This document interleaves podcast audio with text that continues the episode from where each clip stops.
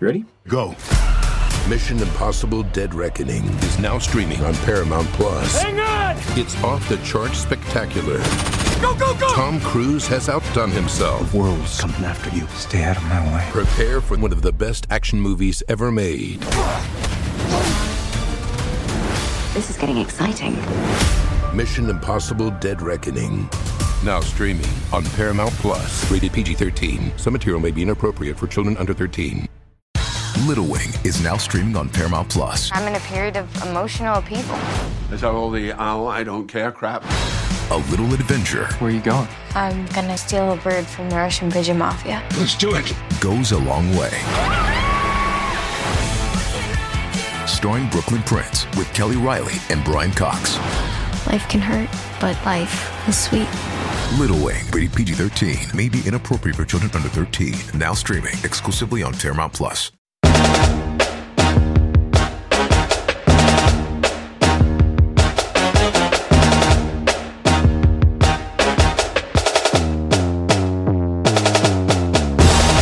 What's up?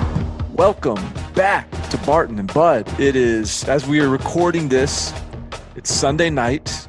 You'll be listening to this, I guess, Monday morning or, or later. Uh, and I'm sitting here in my house with all the kids asleep after the best Saturday of my life. I mean, the SEC is back, bud, and they came back hard.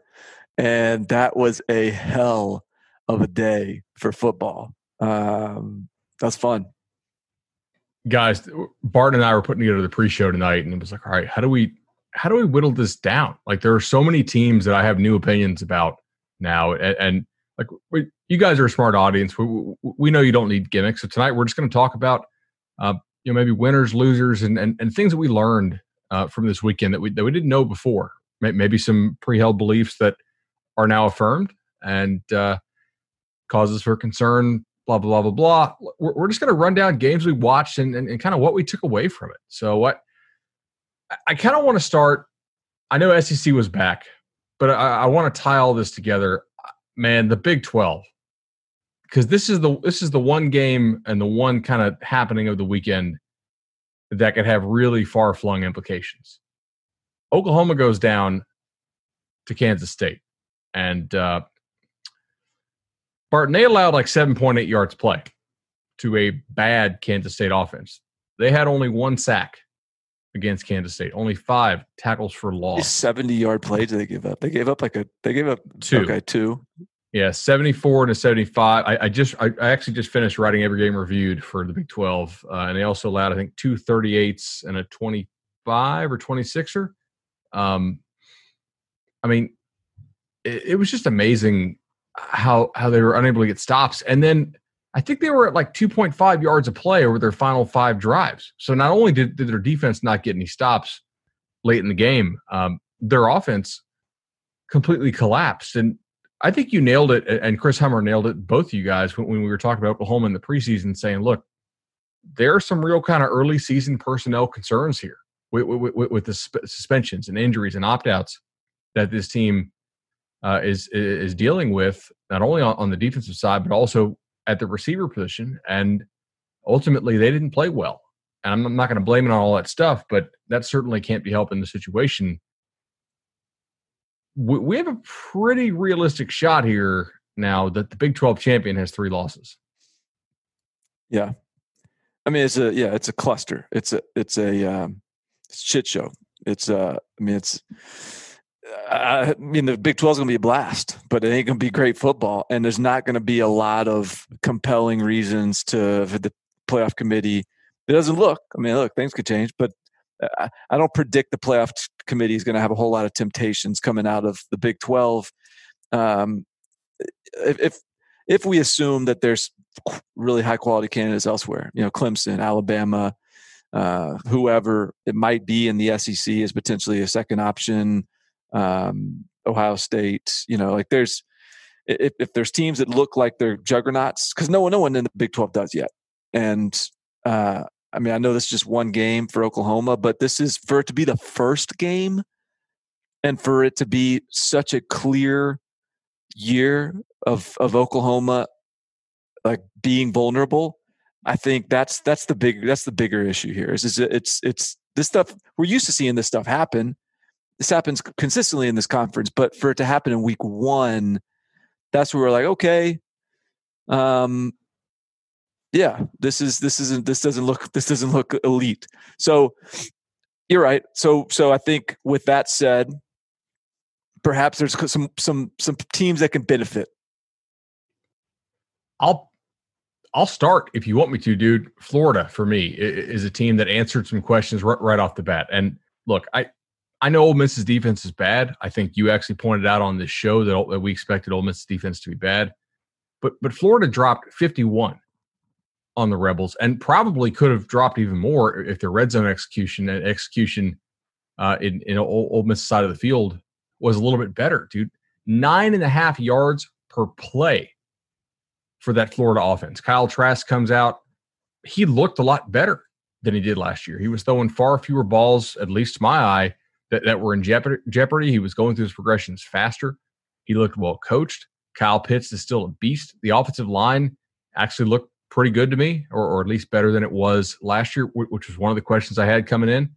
And I was also fairly impressed with uh, with UF's ability to get the ball to a number of of receivers. And, and I, I had questions about Florida's receiving corps going in, into the year just because of all the dudes in the NFL who are balling out this year, or at least catching touchdowns when I'm watching Red Zone uh, on Sundays. So Florida checked a lot of boxes for me. I'm not that concerned about their defense yet because I do think that like, they kind of played Ole Miss's game and still beat them at it comfortably against the Lane Kiffin offense that I'm not really sure they knew, you know, what was what, what it was going to look like. A little bit of concern about their explosive, you know, explosive passes allowed. Ole Miss did have throws of 28, 46, 45, 57, 51, 33, and 32, and 31. Elijah Moore, so, like two, Elijah Moore caught like 220 yards of, of receiving yards. Yeah, yeah. So uh, UF may uh, want to shore up its explosive pass play uh, allowance. However, I'm thinking about this they just faced the most explosive passing offense on their schedule. I'm pretty damn sure of it. Think about it. Like, who's more explosive, LSU or Ole Miss, A and M or Ole Miss, Georgia or Ole Miss, Tennessee, South Carolina, Vanderbilt, Kentucky? Uh, dude, that weakness may not get exposed again, if and until they make it to Atlanta. And so I think they're my number one winner of the weekend because of the fact that I think the Big 12's playoff odds just went down. And Florida's a team that, if they look impressive to me, even if they don't beat Bama in Atlanta, could go to the playoff as a non champion. So they're, they're, that, that's kind of my first observation. I think, yeah, I, I agree. Um, I think Florida, I mean, we'll, we'll probably touch on Georgia, Arkansas, but the, I think as much as anything, the vulnerability of Georgia is is significantly greater than I anticipated. Uh, there are the the the reload is not happening as seamlessly as I anticipated, um, and so with that, yeah, like there's a lot of reasons. Like I, I, I absolutely view Florida differently as as they relate as they compare to Georgia than I did before this weekend. Um, right or wrong. We'll see if that's an overreaction, but I, I do.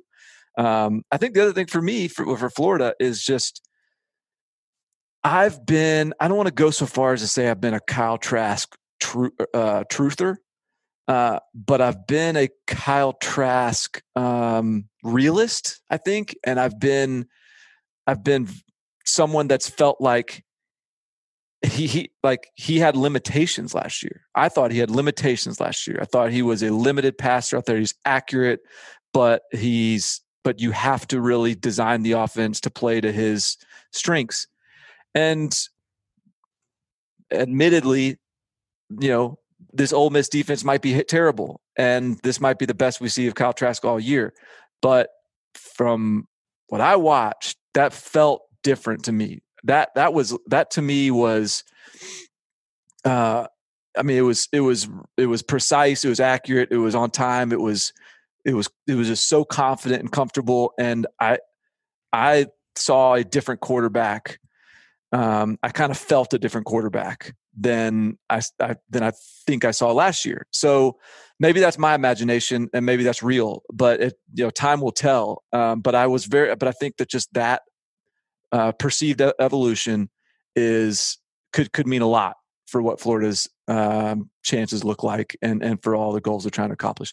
Uh, the one for me, and so this sort of stuck out to me as I was so for CBS, I fill out our uh, the bracket poll. Uh, I, I, do a top fifty, um, and for my top for my top fifty, I think I went. I actually went. Uh, so one, two. I can't even remember. I think I was Clemson one, Bama two. Uh, for three, I went Miami. Um, and I just felt like, just based on what we've seen so far, Miami has, you know, they blew out Louisville, they blew out Florida State, like in, in overwhelming fashion. They seem to be clicking. I'm not saying I confidently feel like they're going to be the third best team in the country in the year, but I, I try to make my my um, rankings based on just sort of what we've seen, like as opposed to guessing. And my number, number four, which is the team that I would bring up here, is, and this was sort of a hard one. So, but I went uh, Notre Dame at four. And as much as anything, it was, you know, as that was a very underwhelming week one showing against Duke. It was uh, dominating showing against a bad USF team.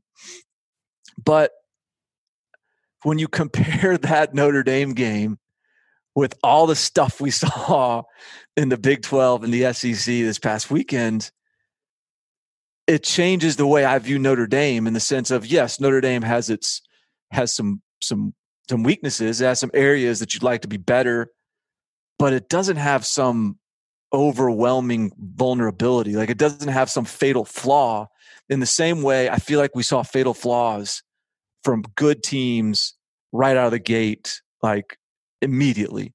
And so, just in terms of the way I view Notre Dame in the national pecking order, this weekend elevated them in my eyes, even without them playing. I, I agree with you there, uh, and they are also, I think, in, in in that limited group of teams who could go to the playoff as a non-champion if the Big 12 gets left out. And uh, if if we assume that the Pac-12 is probably not going to get all that serious consideration, especially if some of these guys don't opt back in for for some of these Pac-12 teams. Uh, you, you, mentioned Miami there, mm. who, who, had a pretty nice night on, on, Saturday, 52 to 10 over the Seminoles. Uh, I you know I, I, did the Nolecast podcast and and you know been posted on Noles 24 seven some. I, I expected FSU's offense to get worked because I didn't think there was a single you know matchup that uh, that FSU could win one on one, and you can't double everybody up front. Uh, but what what we talked about in in the pre-show on Barton and Bud was the that Miami had kind of like lived on on the expl- their explosive plays being crazily explosive, and, and, their success rate through their first couple games was actually kind of disappointing. Um, credit to Miami for really turning that around. Their success rate in this game uh, was was much higher. Running running the ball, they had an 18% success rate, I believe, against Louisville. Uh, I saw on Twitter tonight a 70% success rate before garbage time uh, running the ball against Florida State. So I wrote after week one, we, we, do some of these quick take columns. I said, hey, I'm confident Miami's offense is at least decent, right? I'm confident this offense is good enough where Miami will not be losing games to the teams it really shouldn't lose to. And maybe it'll be better than decent. But after week one, I was confident that it was at least decent. Like that was a pretty good showing. They, they I think they scored a touchdown uh, on five of their first six drives. The other one was a field goal. They they, they had the uh, they had the muff punt, which was their only, I guess, quote unquote drive. But it's not even really a drive. They were dominant, man. Like, it was it was over by by by the half, and am I confident that they can beat really good teams? I don't know, but they also answered the question of could their receivers make some plays on the outside because that that had been a large question mark for them through two games this year. And ultimately, man, they look better now. UAB looked awesome on Thursday night. They kicked the crap out of Florida State. Like this team is is, is a good football team. I'm not going to pick them to beat Clemson. Spoiler alert in two weeks, but they're they're pretty solid. Yeah, and they might be the second best team in the ACC. Um, and and I think you another one you wrote down on the um, on our outline here is is Penn State, and I agree with you in that it, it, it looks like I think I think by Penn State you mean basically a second team in the Big Ten. Yeah, uh, and and I and I would agree with you. The Penn State's probably our best bet for that. Um, and and and and I actually think Penn State is going to be the type of team because of James Franklin's very maniacal structure that similar to Alabama will probably be come, come out of this this thing you know in a in a better better equipped to succeed than maybe some others. And so um, that's kind of neither here nor there uh, uh, but I, I agree that there's there seems to be an opening for perhaps even a second Big Ten team. Now, granted that like that all could be go out, you know, in the wash if you've got a let's say eight and two Big Twelve champion and a I don't know a, uh, a five and zero oh Big Ten champion that beats a a five and one or a four and one or something. You know what I mean? Like I it, it right. I feel like the Big Ten's got to get a little lucky with just getting enough games in um, to get two in. I don't I don't necessarily think they have to get lucky to get one in, but I think to get two, they're to have things are to have to go like really, really, really smooth. and I, I'm not not sure how confident I am in that. I, I I definitely don't think that the odds of the Big Ten getting two teams in are are good. Uh, I think that the odds are, are non-zero, obviously, and with the Big Twelve just continually screwing around every single weekend, uh, that, that their odds go up a little bit. But you're right it is going to be very hard to get a team in. They're, they're only playing eight games, right? So, like the, the best record you're going to have is, I guess, nine and zero because you played the consolation game, or or is that actually counted in there in the eight? I'm trying to think. I, I think that you could actually get the nine with your consolation game, assuming that Penn State doesn't make, you know, the conference title game. Um, and I agree with what you said about Franklin there. I, I, think it makes a lot of sense that they are my, my team from the Big Ten most likely to go if it's not Ohio State. I, I think we can actually discuss Georgia as a winner here in this same category, although I, I think we can also use this time to bring up some concerns about Georgia. I think Georgia was a winner on the weekend from the standpoint of can they get in if they go you know, if, if they just have one loss or two losses and they're a non-champ and, and they lose to Alabama there in Atlanta, assuming they can still get to Atlanta, which I think at this point I'm a little bit less confident than I was about 24 hours ago.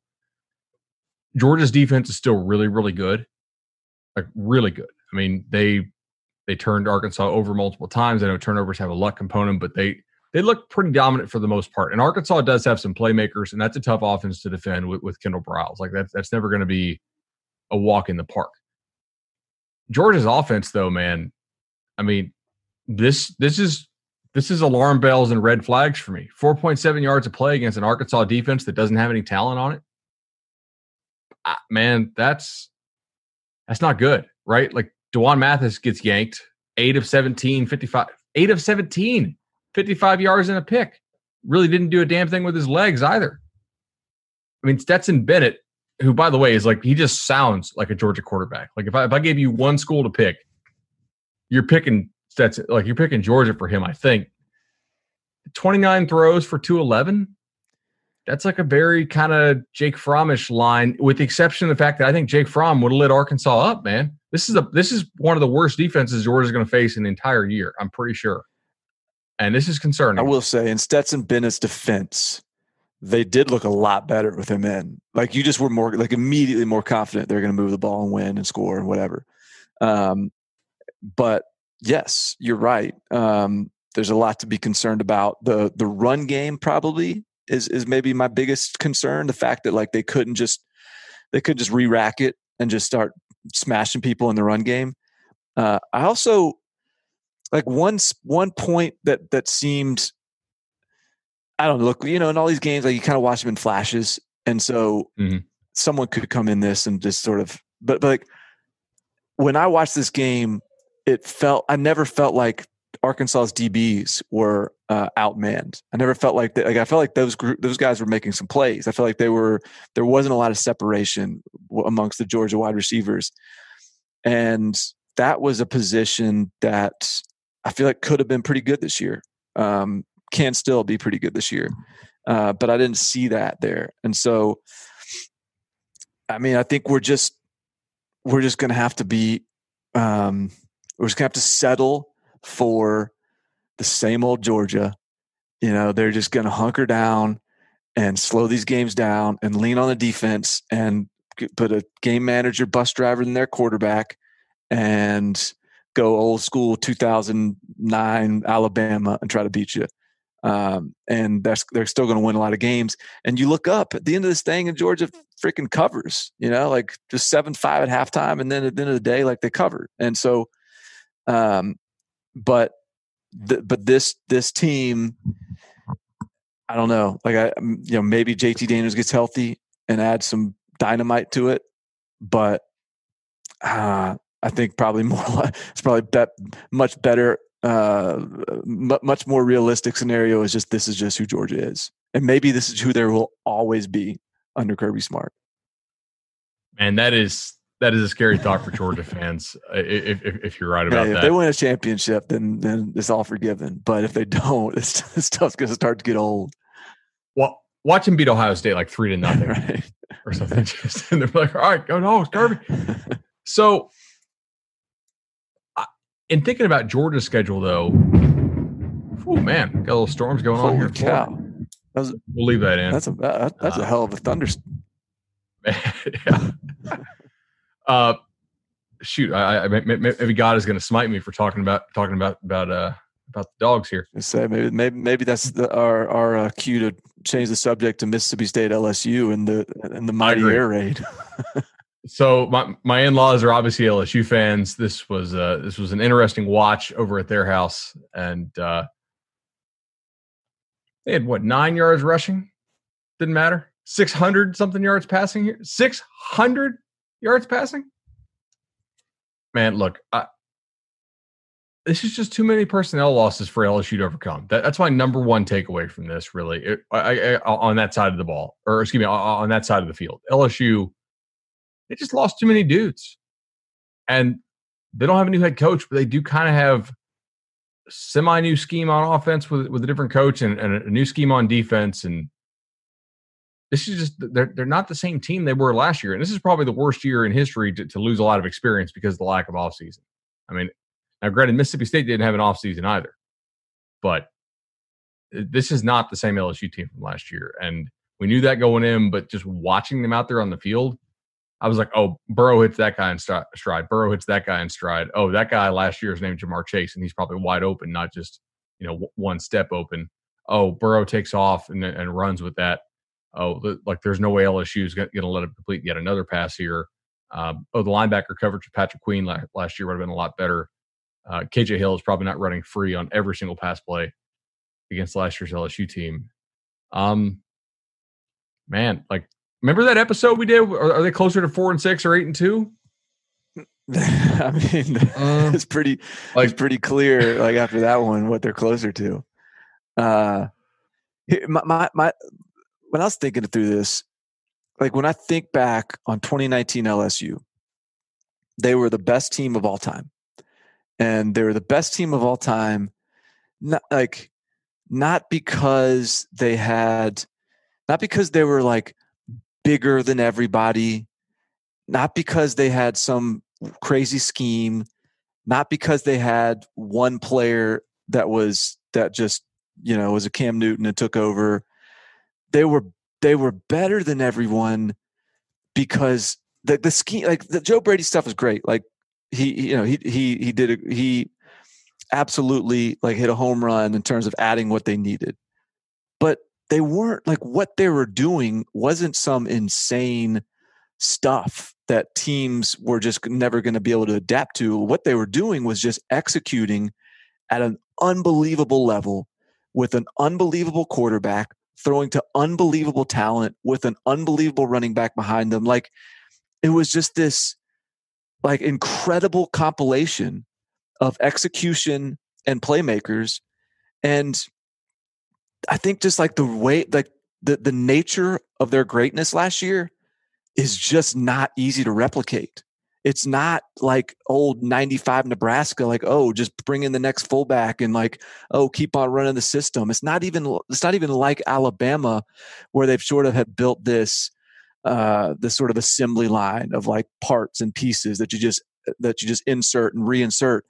It was it was something different, and it was it was not only that, but it was something different than what LSU has won with before when they were successful.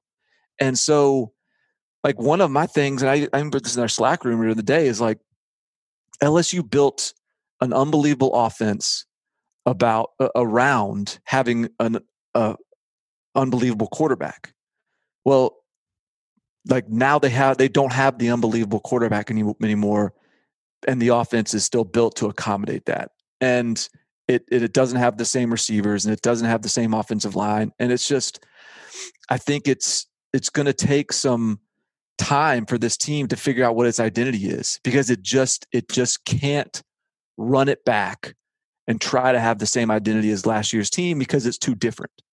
And so I think it's I think it's fascinating um, what what what uh, let me let Ed Orgeron now like his whole mo is I can adapt. I can adapt. All right, adapt. Now, like no, I, I don't. I understand how tough the task was leading into week one. Now is your opportunity to prove that you are one of the best coaches in college football. Like let's let's go midstream. You know, figure out what this team is. It might take a couple weeks, and there's no practice games against you know Louisiana Southern or something to to get their feet wet.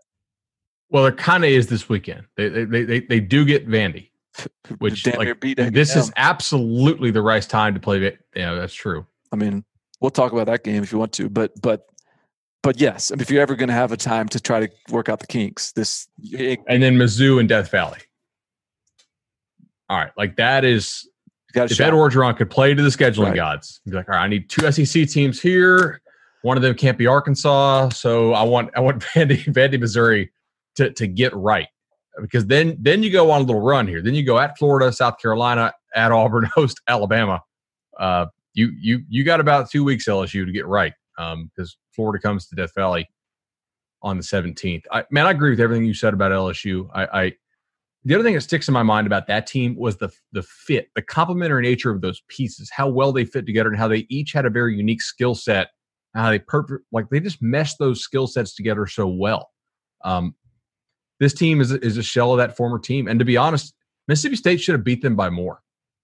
Like like they, LSU was lucky to lose that game by ten, and I know that'll probably get get not very good play on you know on, on Go twenty four seven. But I, I, think they know Mississippi State should have beat them by more. I think man. they were watching. You know, I mean, like, yeah, I agree. And, and for me too, and because this isn't just about LSU, this is also about Mississippi State, and this is about Mississippi State. Holy cow! Like, how much further along is that program than I thought they'd be? I, I was totally. I, I, I had I had such skepticism and and and this is a bit of a guess, like granted, but I just or maybe it was an assumption, but the assumption was, man, like KJ Costello showing up in June, they're trying to teach an entire roster the air raid. Um, the receivers have been pretty average, anyways. Um, it's just this, like you know, let's let's see what happens. But this isn't the year, like 2022. Let's see how that goes. And they're just mean, SEC all time record in one week, in, in, in the first first week. And I think that is going to get all the headlines and that's going to get all the play and deservedly so. I mean, it's a it's an unbelievable story, but the defense was not bad either. Like the defense also had to learn a new scheme, also had to, uh, you know, a, a, a, um, absorb some losses. Uh, and the defense was I mean, LSU got a pick six and they got, I think, 15 possessions. And the offense came up with what, 27 points? I mean, when you yeah. when you're going against a team that's putting up 44 and throwing it 60 something times a game, like that's pretty that's pretty damn good. And so I, I mean the defense I think maybe even um, exceeded my expectations, maybe even more than the offense. Uh, just just so I mean, look, I don't know what to, I don't know what to make of Mississippi State but they're they're not bad. They're pretty damn good. We are going to have some five hour games in the SEC West this year, especially with, with, the teams that we going into the year considered in the bottom of the uh, of the league, right? Ole Miss, Mississippi State, Arkansas, because they're all going to push tempo. They're all going to play between kind of eh defense to oh my god, really bad defense. Probably, I, I think in the long run, Ole Miss already showed that their defense might be lacking a little bit. I'm not quite as sold on Mississippi State's defense as as it sounds like you are, but I think that like you, are just reacting to one game, obviously. I, I do want to see how they play w- when they play teams that have their stuff together a little bit more. Um, but man, looking around the SEC, there was kind of a couple teams that looked like they had their stuff together, and a whole lot of teams that were kind of, hmm, I don't know. This is this is a little bit tricky here. Let's go ahead and throw it to the ad break. Get this thing out of the way. We're going to come back and, and rip off another half hour of just you know SEC talk and and discuss what we saw over the weekend. The hit Paramount Plus original docuseries returns. The last time I saw Max, he looked at us laughing, and then everything changed in a blink of an eye. My feeling as a detective is that he was murdered. Yahoo Entertainment calls it a spine-chilling docu-series showcasing real-life tragedies. What if it was your child who went missing? We need to know the truth. Never seen again. Now streaming on Paramount Plus. This is Tony Kornheiser's show. I'm Tony. You expected someone else? So, what exactly is the show about? Hmm, I don't know. It's a sports show nominally. Football's over, but we're finally at a point where things matter in college basketball, and baseball season is on deck. Greatest three words in the English language pitchers and catchers. We have some of the best voices come on and explain what matters or what makes an upset, like Ryan does. Nine over eight. No, that's not an upset. No, yeah, it is, Bob. And if you're lucky, I might just tell you about my search for discounted sleep pants or my worries about what my dog just ate. Listen on the Audacy app or wherever you get your podcasts. All right, man, we're back. Really appreciate you guys subscribing on Apple Podcasts, Spotify, Google Podcasts, Overcast, wherever you guys get your podcast. Uh, this is Barton and Bud. Five star reviews on Apple Podcasts, greatly appreciated. So, Barton, where do you want to go? You want to you want to go? You want to go Bama, or do you want to go A and M Vandy? Hmm. Let's go A and M Vandy. All right. Did you how, did you get any eyes on that game? I did. Yeah, I was I was able to watch it some mostly because I, I, I was scoreboard watching it and box score watching it for a while, and I was like, okay, A&M has an 83% edge in yards per play. That's that's pretty huge. Vandy can't move the ball. I lost my freaking uh, Vanderbilt three and a half points for the first half wager under because A&M allowed a safety in the game. Dude, that's a baseball score, seven yep. five. Nonsense.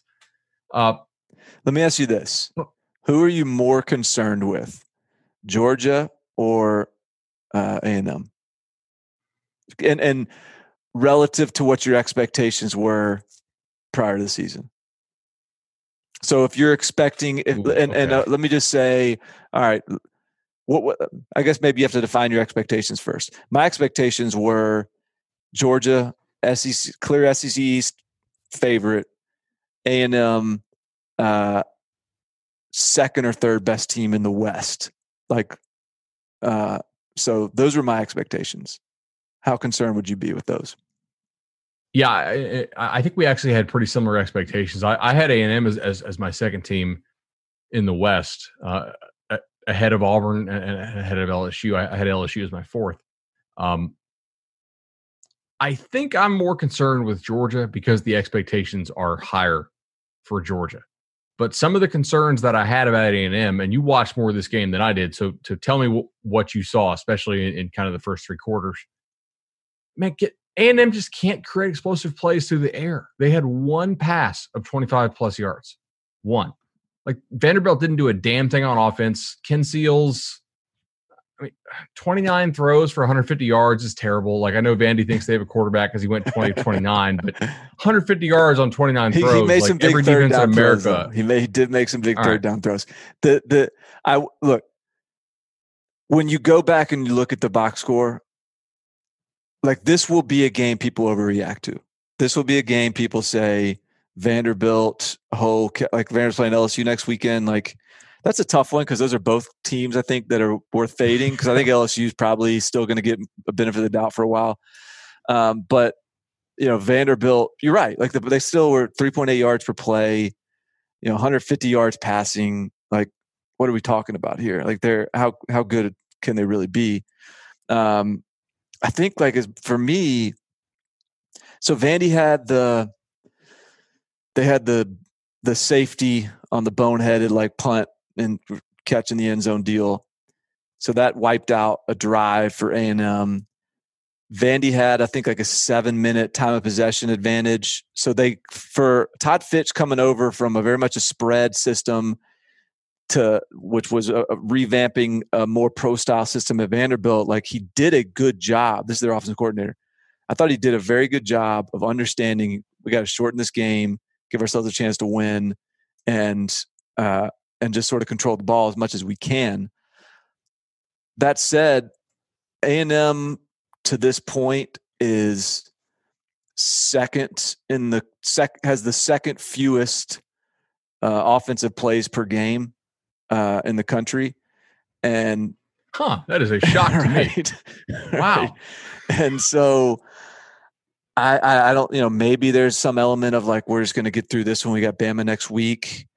Maybe there's an element of we don't need to show our hand, but I I just I, I'm by the week I'm starting to get more and more convinced that just Jimbo Fisher and his stylings I just don't think have have evolved enough. It's not modern enough. Um, and if he can win a if we can if he can beat Bama this next weekend, then I will I'll I will gladly circle back and change my tune. But um, I, I, don't, I don't, I just don't think that's the way to win football games right now. Especially, you, you have to be able to score some Especially when you are significantly more talented than who you're playing. Like they're they're trying to to develop this talent uh, um, uh, uh, surplus or whatever you want to call it relative to who they're playing, and and like how do you how do you maximize that? Like, I mean, take the bear. T- it's take, like blackjack right? Yeah. I mean, like if if if if you don't have very much money and you want to just like stay at a table, you, you try to go find the five dollar table and and you just sit there. You play you play one hand. You, you, you get up. You walk around. You know you, you get some free drinks. If you're a card counting shark, you want to play as many hands as possible, and you want to you want to press the edge when you have the advantage on the deck. When the count is in your favor, you want to go, and the count in football is the talent advantage that you have. There's a reason you recruit all these guys why in the hell do you go at a breakneck speed in practice to get as many possible reps in in practice so you can get the most practice time in and then run one of the slowest offenses in the country it, it you, you kind of neuter yourself as far as your ability to actually put distance between you and your opponent i i, I don't get it man but my, my main concern because I, I didn't think fisher would change that this year i had some hopes that he would because the, the offense has so much experience coming back or at least did uh, before the, the, injury to the, the, one guy and then Ausbon opting out uh, at the receiver position. My, my main concern was like, could they create explosive plays through the air? They were one of the least explosive offenses in the SEC last year. Uh, through one game, and it's just Vanderbilt. I'm not encouraged. Again, one throw of 25 yards plus, like that's that's it. I'm also a little bit concerned that they're playing left-handed in, in, a way. It's almost like they ball control with the pass game. It's very West Coast in, in that nature, and then try to hit explosive runs. They had 183 yards on the ground, but 136 of those came on four carries. After that, they had a lot of carries that didn't do very much, man. So I'm kind of, I don't know, but it, it is hard to evaluate when they when they run so few plays. Now, part of that, like you said, is a lost drive and, and turnovers and whatnot, but Here's a segue. How good does Nick Saban feel this morning after watching some of these highlights of the teams in his division? Because I'm pretty sure he's like, okay, Mississippi State is the team I got to worry about now. Really? All right, we got we got this. We got this for sure. Yeah, yeah. The uh, I, I I'll be honest. I didn't watch much of that game because I, I bet it. I bet the first half uh, Bama line. You cashed it. Yeah, Alabama's winning the SEC. Uh, Alabama's in the playoffs. Congratulations, Alabama. Uh, no, I mean this. I didn't watch much of the Alabama Missouri game. I because they blew them out. Uh, I I had money on it. I went ahead and played the Bama first half line and hit that uh, as we I think we typically will this year. Like play, don't play Bama for the game. Play Bama first half, um, and you know I think I, uh, from from those that watched the whole game, it sounds like there was some sloppiness maybe when some of the backups got in, some of the backup offensive line got in. But like if that's in a year like this, if that's what you're nitpicking, then you got pretty good pretty good squad. Before garbage time, Alabama 8.1 yards play for 3.4 against. That's 132 yards allowed on 39 plays. Defense looks pretty damn good. Uh, Bama 357 on 44. I had the Missouri team total under, and Eli Drinkwitz, who I like a lot, is calling timeouts, and is I, he's like, man, got to get this score. They end up scoring like 10 points in the uh, in the fourth quarter to to, to bust that, and uh, Tides backups like the the Tides backups uh, they they just they got to step it up for me, man. That's that's inexcusable. Mac Jones was fine. I mean, 249 on 24 throws is pretty awesome. You know, Najee 98 on 17 carries. It was just they were always on in it. Uh, I feel like on, on Missouri's side of the field, they just they dominated them. I'll tell you one thing. It sounds like Will Will uh, Anderson balled out. Yeah. So there's their their their edge rush issues are fixed. Um, I don't see anybody beating them in the SEC this year unless they have a COVID game. That's like the only real thing that scares me at all for them. Well, Virginia Tech just had a COVID game and they freaking ran circles around um, NC State. Ran is the key word. Did you did, yeah. did you watch that?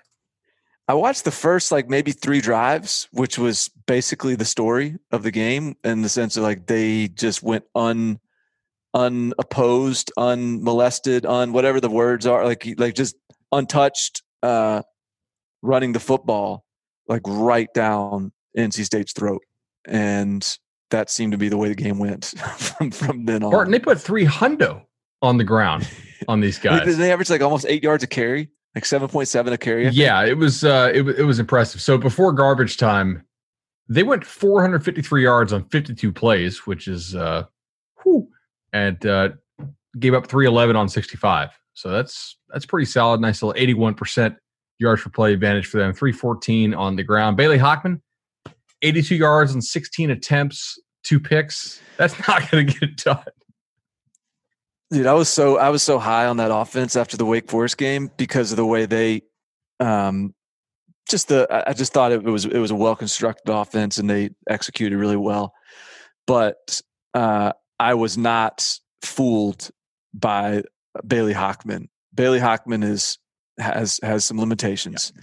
And that's going to be an issue for NC State this year, the quarterback position. And if and I thought where I did have so I had I think I had Bailey Hockman pegged, but even though Wake Forest had a, a big rushing night on um, on NC State when they played them, I thought NC State might have some good young players on defense on the line of scrimmage that would improve as the season progressed, and maybe they still will. But I didn't think their I didn't think their defensive line was that bad. Uh, they, they, their defensive line should be a strength, I would think, but not last night. I, I agree, man. I mean that that was that was surprising, and, and NC State. Uh, mm, it also make does not make me feel very good about Wake overall. So we've got a few. Um, we got to hit a couple of these other games. Uh, there's a lot to get to, but I I do want to before we get out of the SEC, Auburn, Kentucky was I thought a, a really interesting game uh, for a lot of reasons. One, you know, Kentucky. I, th- I, I thought Kentucky was going to be really good this year. I still think they're they're really good. I still think Kentucky's going to be a really tough out for everyone that plays them. Um, but Terry Wilson has to play better. That was not that was not a good look for Terry Wilson. Um, two really bad turnovers, one of which took points off the board. Another one basically handed points to Auburn. Um, so they're they're fortunate in that regard. But a couple things from Auburn side. Seth Williams was the best player on the field. He kind of big boyed Kentucky a few times. Um, and I thought that I, I guess while I while I lo- I looked at that game and I thought Kentucky to me looks like the better team out here. I also in the same in the same breath I think I would say like I am very encouraged by Auburn because I think that team is going to be one of the the more steadily improving teams of anyone all year because they've got kind of a young group on the line of scrimmage that that are going to have more opportunity to um, to to come up. They've got linebackers that are, you know, guys like Owen Pappoe, who's who's going to keep on getting better. Uh, their and their their pass game. I think they're finally showing evolution there. It, it, it's I don't want to go overboard and, and overreact, but it, it just it looked it looked better. Kentucky's looked, defense is legit, and Auburn yeah. moved the ball and then through the air. Now they couldn't run the ball very no, well. That's true. Yeah, their backs, man. Shivers, Williams, Bigsby, sixty-five on twenty carries.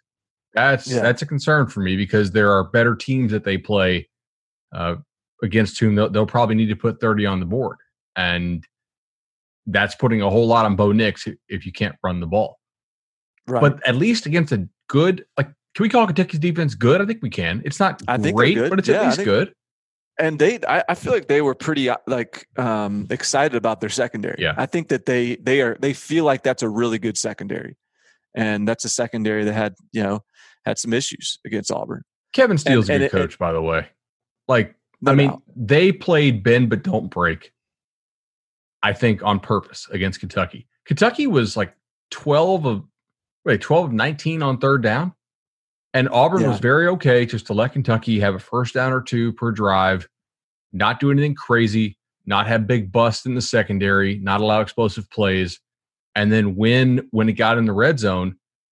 And they kick Kentucky's ass on uh, it- on Auburn's side of the field. I mean, Kentucky got on, on their side of the field multiple times and just got down there and kind of self-destructed. Now, the one time that was probably a touchdown before half that they the refs didn't call, and then they they, they throw the pick, which then Derek Hall gets ejected on. But I mean, if I tell you Kentucky outgained Auburn by 60 yards and were 12 or thir- 12 of 19 on third downs, you would think they would win the game. But Auburn, yeah you take that yeah, but Auburn, like they outgained them on a per play basis, six one to four nine. Bo Nix, twelve of his sixteen completions were for first downs or touchdowns.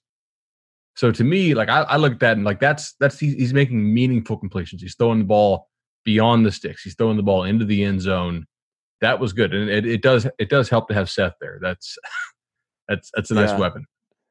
what the one guy that i'm going to be very excited to watch this year is jj Pegues, who's their big 300 pound tight end he was a he was a tight end slash wildcat quarterback in high school Prob- probably would be a first rounder at defensive tackle if he wanted to do that but he is so fun to watch because he i mean he he had some great blocks on a, on the touchdown drive early in the game and when they if and when they throw him the ball he has like Charmin soft hands just just very fluid natural pass catcher for a guy that big so i i just think true freshman already kind of having that sort of a like they're they're inserting him in into meaningful situations and That uh, block he had on that on that slip screen was nice. Did you see that in space? That dude, Yeah. he can move, Yeah. man.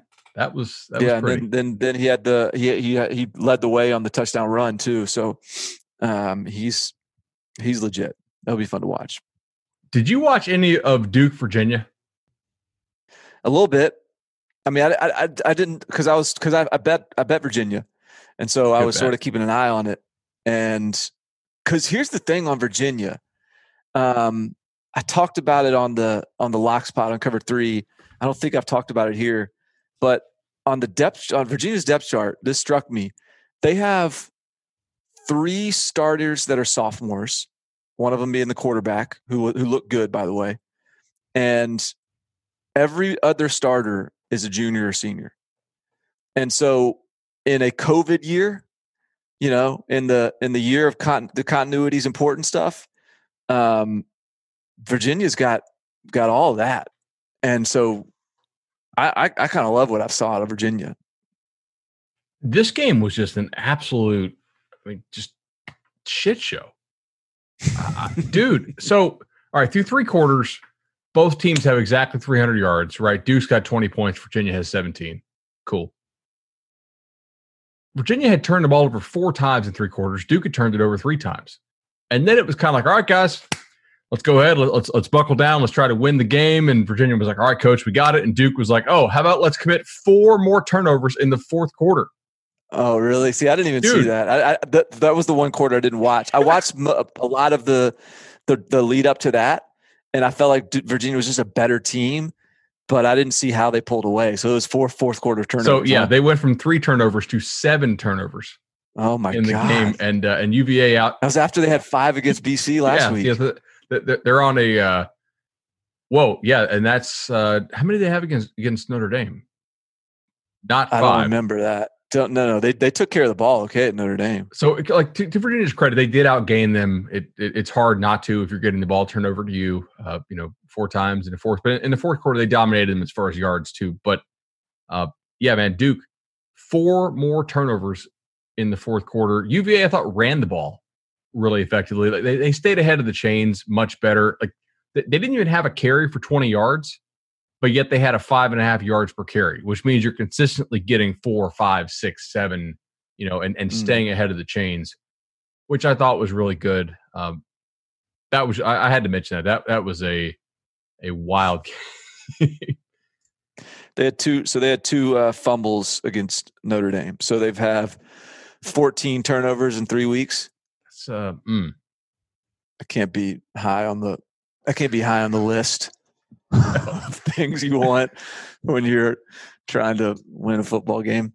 Um, what else? So where where what else? Did you watch Tennessee on? South Carolina? Because I feel like I have n- almost no takeaways from this game, and like this played out almost exactly like I thought it might, except both teams scored about ten points more than I thought they would. And I don't know like that I learned that much about these teams, except I think I underestimated South Carolina's offense a little bit. Like Collin Hill looks mm. solid. Yeah, no, I, th- I that that I, I mean, this is I don't know. That's just I think that's just who South Carolina is. Like they're they're and, and they ran the ball pretty well in the second half. Like they there was some times where they were starting to get kind of kind of nasty on Tennessee. Um, but I don't know that their their running backs are are going to be big time difference makers. Shi Smith had like 10 catches, but I don't know that they're, I still don't know. I still think South Carolina kind of is what we thought they were. Collin Hill just is like where we can kind of check the box. Okay. He's, he's, he's good enough to win some games with. I think with, um, with Tennessee, I really liked a lot of what I saw. I mean, there's still like there were some times like I'm thinking about when like South Carolina really got their run game going and like I think it's like uh, Quavaris Crouch had a couple like bad fits in the run game and like they they gashed him a couple times. And so I think there's still a little bit of like there's going to be times when some of the young guys that Tennessee is trying, but ta- young but talented guys, and and it, Jeremy uh, Jeremy Banks, their other really talented linebacker, like had a couple bad penalties. So like there's just going to be some some moments of immaturity, I think, along the way for Tennessee still. But I just I, I really think that team's starting to look different. I think they're starting. I think the talent is starting to be uh, to bubble up. I think they've they've done a good job of, of evaluating, developing. So, and I, I I really think they are. I think they'd be a quarterback away right now from really being able to do some damage. And and I and that's not even meant as a, a shot at Jarrett Guarantano because he's probably as good as Kellen Mond or most of these quarterbacks in this conference, but he's just he's just he just still has a lot of moments where he's just not that good. And if you had a consistent quarterback, if you just had a I don't know, Kyle Trask, I guess. I don't know if that's too much to ask, but if you had a Kyle Trask at Tennessee, that uh, there's not a lot of teams in this conference that I would I, that I would think they weren't capable of beating. The big thing here for me with Tennessee is that the, this really drastically increases Tennessee's chance of finishing 500 or better in the league. Like this is the one of the ones you had to get. We thought Tennessee one of the swing games. Yeah, like we, we thought Tennessee would win this game, but we didn't know Tennessee would win this game. And Tennessee came out and they didn't look great to me, but they looked competent. They looked like a team that had not gone through a bunch of practices without 44 guys playing. Like they had they had some hiccups. And I uh, Mike Bobo, I, I think even he either told the announcing crew this or the announcing crew inferred it one somehow. But they, they were talking on the broadcast about uh, with, with actually targeting Crouch in the pass game as well because they were like, look, this guy played running back and you know like pass rusher a lot last year, so he's certainly not somebody who is well versed in in pass coverage.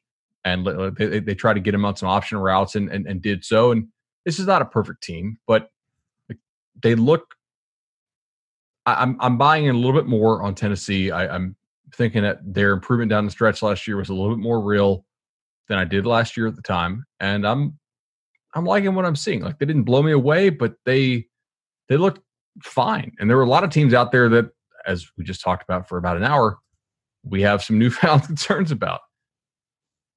Shout out to your pokes, by the way, dude. Two 100 yard rushers, and their defense just stepped up and, and made West Virginia look terrible. I guess, but you know what? That was a game. That was another one that.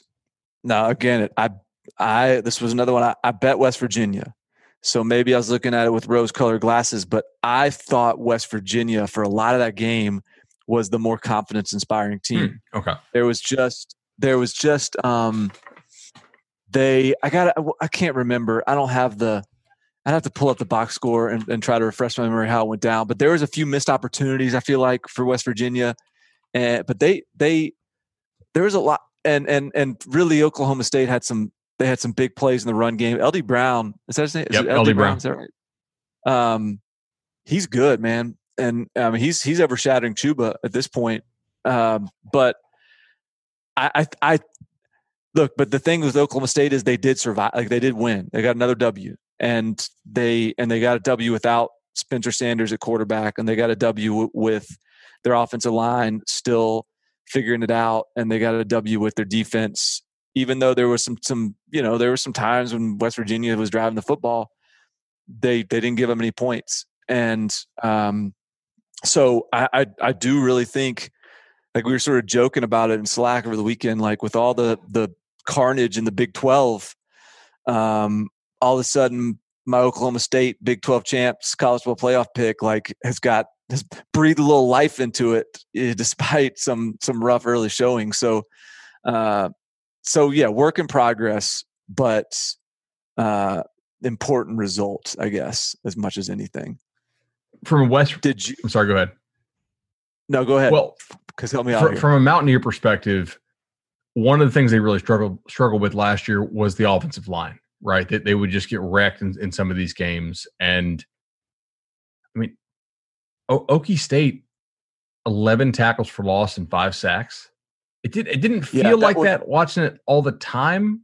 But I, I, guess they just they had enough drive killers there with, with the tackles for loss that would get West Virginia behind the chains. I mean, like the Mountaineers, two point seven yards per carry from their running backs.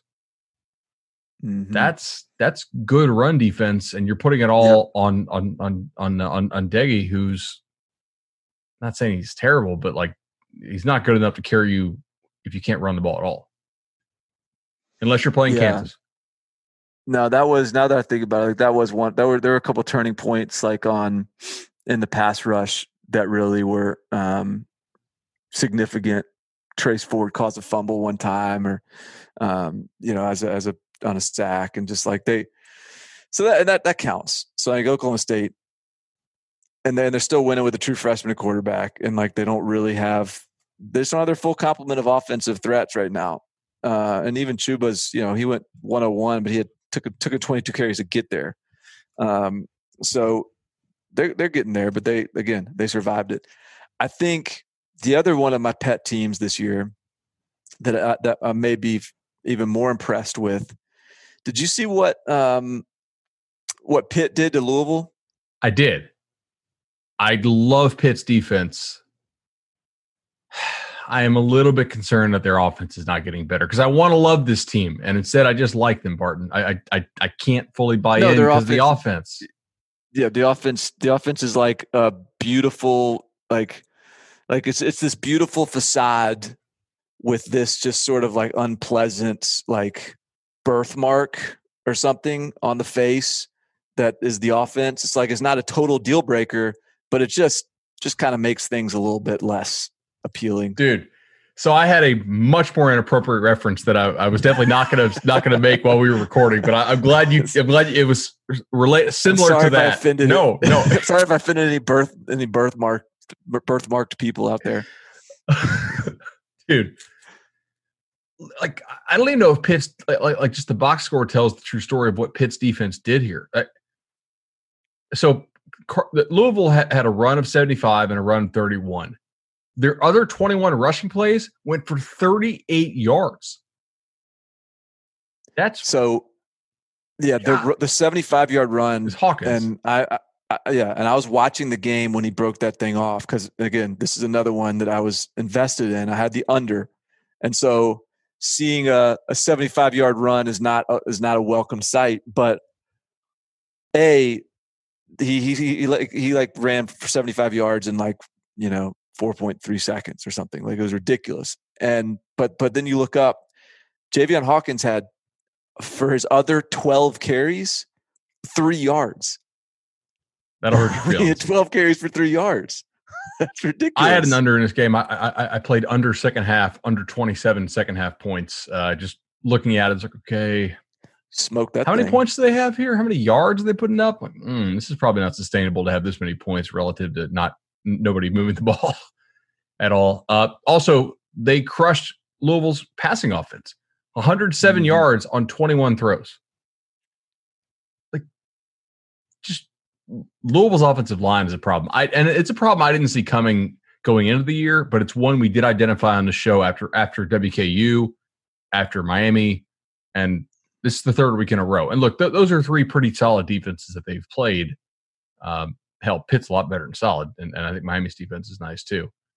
But man, like they give up a lot of tackles for loss, a lot, and that's that's problematic. I just wish Kenny Pickett could give us something, man. Like 38 throws for 211. Give me 38 throws for 250. Give me 38 throws for 260. Not two. You can't throw the ball freaking 38 times for 211, man. Yeah. What what are we doing? Like Yeah. I agree. I agree. It's just yeah. It's uh, Kenny Pickett is just keeps on. He he just teases us, like he just sort of like tempts us into saying he's going to be a good quarterback. But he's been doing this for like three years, um, and that's and he's so uh, what he is is a is a is a capable quarterback, but he's just not. He's not. He's not going to beat you, uh, but he's not going to necessarily beat them either. Did you look at the, did you watch any of UCF ECU? No, I didn't watch that. So I live in Orlando, so we, we, we usually have the UCF game on, on, on one of the TVs if we're watching with friends. UCF in the first half had one of the wildest first halves you will ever see. So they, they lead twenty seven to seven in the first half, so that the game is not in jeopardy. Barton they committed thirteen penalties for seventy five yards in the first half. they had four false starts in a row without running a play to open the game, which I've never seen. Yeah, I, th- I, think I saw you tweeting about it. Were you tweeting about the other false starts? I was like, yeah, because I I, I had to think that ECU was barking signals or something. Because most most of the time in an empty stadium, you don't false start four times in a row without successfully being able to run a play. Um, that was a little little bit weird. They were terrible in the red zone. Had kicked two field goals, 0, 0 for one on on fourth downs, and yet they still had a twenty point lead going into the half. The game finishes 51 to uh, to 28, so uh, sneaks over the total barely. Uh, honestly, the game should have gone way over the total. They had like almost 1,100 yards combined offense, but uh, yeah, uh, just 13 penalties and a half is is a whole lot of penalties for one team. Yeah, I mean that's. I guess they're just they they they can play a little sloppy if they want to because they they're not going to be challenged much. When do they play Memphis? Let me see. I'm pulling up their schedule. UCF has Tulsa this weekend and then Memphis next weekend. Okay. Uh, oh no, Memphis in two weeks. They have a bye. Get the bye, and and and Tulsa honestly should have got UCF last year. Yeah, I mean, like that that game, UCF did not deserve to win, and they they managed to pull it out. Yeah. Uh, before we get out, I feel like we did we we got to at least give a little bit like we kind of we discussed the mayhem that was the Big 12, but we didn't really get into the specifics.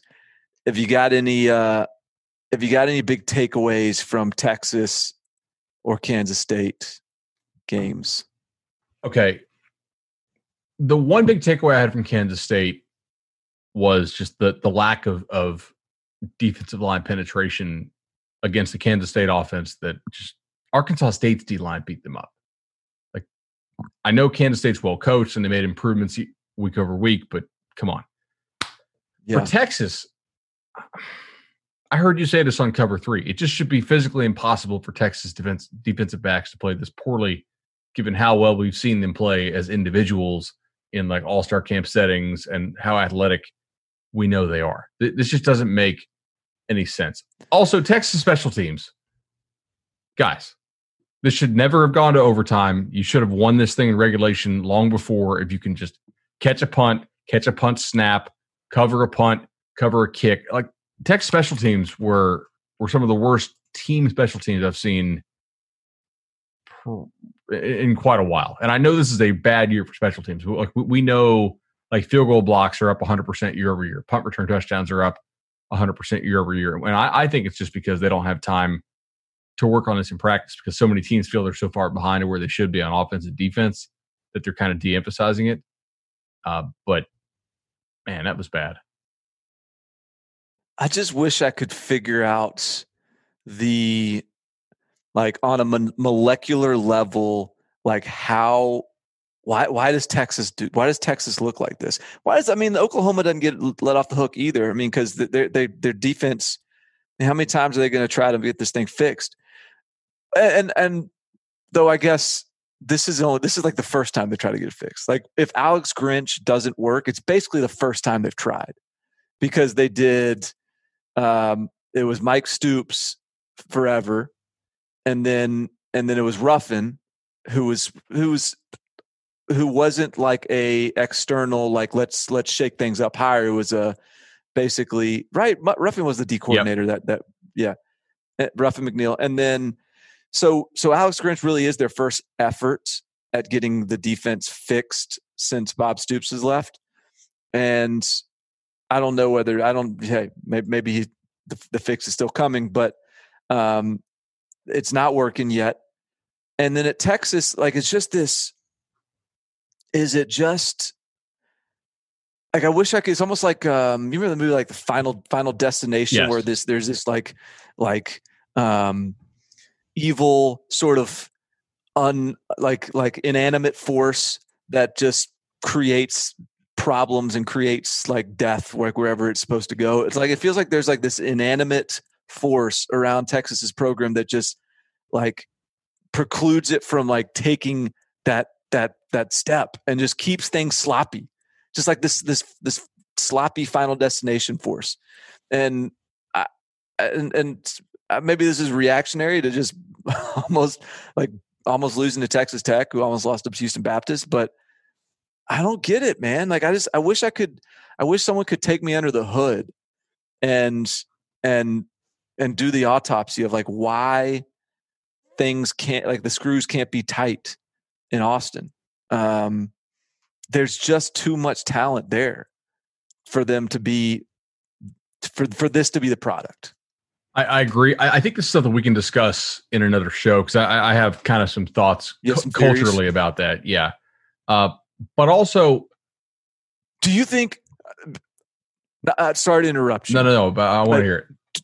Do you think that Mike Leach is going to just tell all of us, like, you guys had it all wrong? This is just what football is, and I've and I made it this way, and I left the Big Twelve like this, and I'm going to leave the SEC like this. We just saw we just saw LSU have a have a ridiculous day. Like, is it just culturally?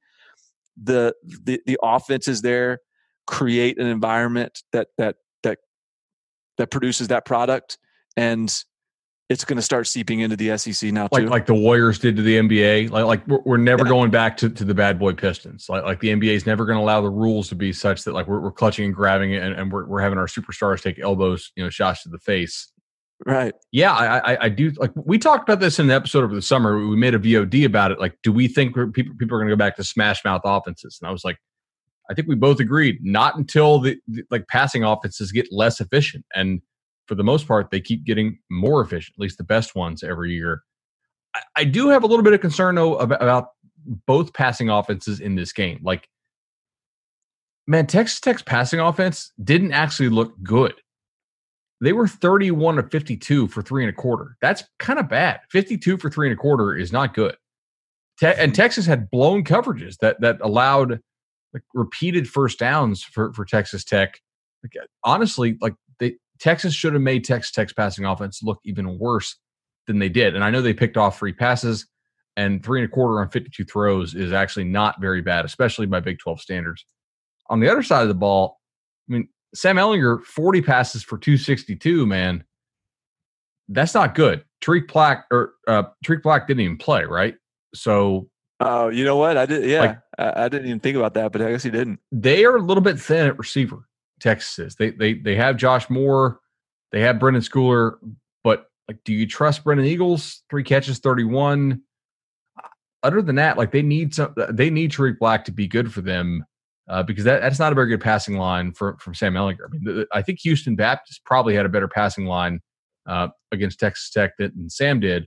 Of course, Texas uh, on the ground was extremely effective. Keaontay Ingram and, and, and, and, you know Roschon and and uh, Bijan Robinson actually got in the game, got got a few pops. So uh, neither of these like for for a game that went 63-56 for them to combine for like not that many yards is it's kind of weird. Just like the it was just like the special teams gaff game. it's just yeah. how did how how so what happened in Texas Texas Tech?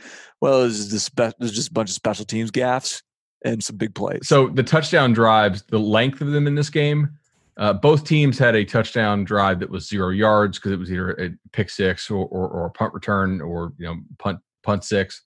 Uh, they Texas had a, a touchdown drive of 19 yards.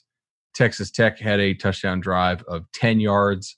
So yeah, this was a field position special all the way, mostly due to special two, teams. Two onside kicks, right? Yeah. When they're two onside kicks, there's the Texas one, and then uh, and or uh, Texas Tech had one earlier. Dude, just this was craziness. Um, I, I got to say though, like, like if Texas wins the Big 12 with one loss, and I'm not convinced they can, like they're going to go to the playoff and they'll get waxed, but they're going to like I, think they'll go to the playoff if, if, they manage to win the conference with with only one loss. I'm just not sure that they can do that. Yeah, you're probably right. I just I agree. Like I'm not sure they can do that, and um, and and get through the, the you know, for someone to win the Big 12 championship with go through regular season and championship game with one loss combined, like that's I think this is gonna be tough to pull off.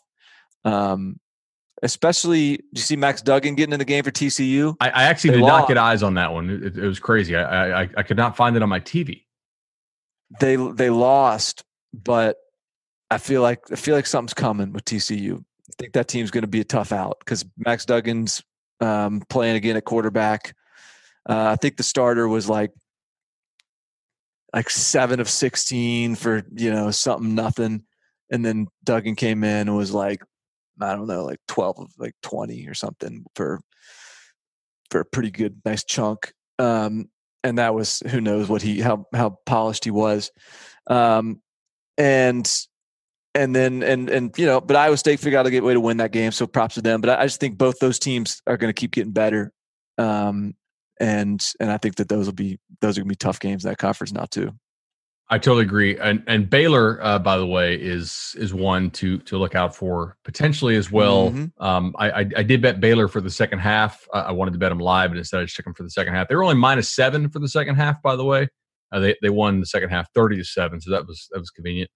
Um, yeah, I, I had them at kick at minus seventeen. Yeah, they screwed around for for like the first thirty five minutes of this game, and then Kansas decided they weren't going to cover any kicks. Did you see this? No, is that what yeah, happened? two two kickoff returns for for uh, for touchdowns oh, wow. uh, for Baylor in the second half of this game. Uh, they, they, take the opening kickoff back, uh, and then they take uh, they take another kickoff back, and then also Kansas gave up a safety. Uh, so that was yeah. Oh, so what happened was Baylor forces the safety, and then they house the safety kick.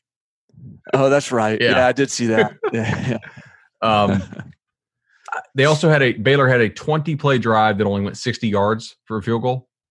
Oh hell yeah! That is uh took seven. Give me some of that. Aranda's probably loving that as a defensive guy. He's like, all right, seven minutes of this game's over. Almost eight minutes of the, game, right there. Uh, their offense did not look good. I will say, like that. That is the worst looking forty-seven points I think I've ever seen. But it's still forty-seven points, and if you're Dave Aranda in, in your coaching debut, you're going to take that all day. Like Kansas was the yeah. opponent to play. Um, mm-hmm. Um, Kansas pulled a Kenny Pickett on steroids 33 passes for 159 yards. Like Ken Seals thinks that's bad. They're playing. they're playing. Uh, they're playing another true freshman, aren't they? Uh, yeah, uh, J- Jalon Daniels. Yeah, yeah. They um, and he, he had a little bit. You know, there's a little something there. They may build, may have something to build on there. I, I, I could see it. Like I, I don't think Kansas is, is doomed to be horrendous forever under Les Miles. I just think that this is not the year for them.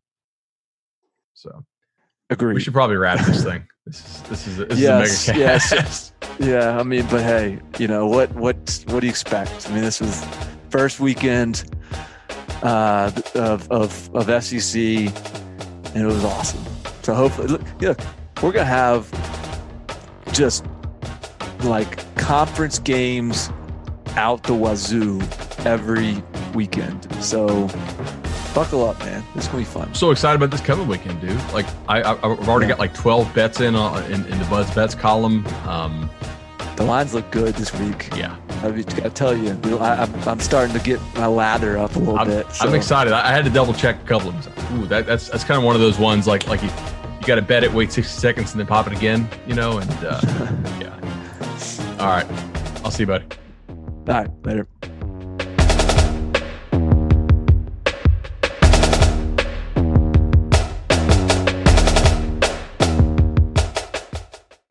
New CBS Monday. NCIS is back. We need all hands on deck. So grab your gear. NCIS! And join our elite team. What are the charges? Murder. New cases to be solved. Double tap to the chest. Same caliber as the murder weapon. And new criminals to catch. That's the bomb maker. Where's the bomb? A new NCIS, Monday, 9, 8 central, on CBS and streaming on Paramount Plus.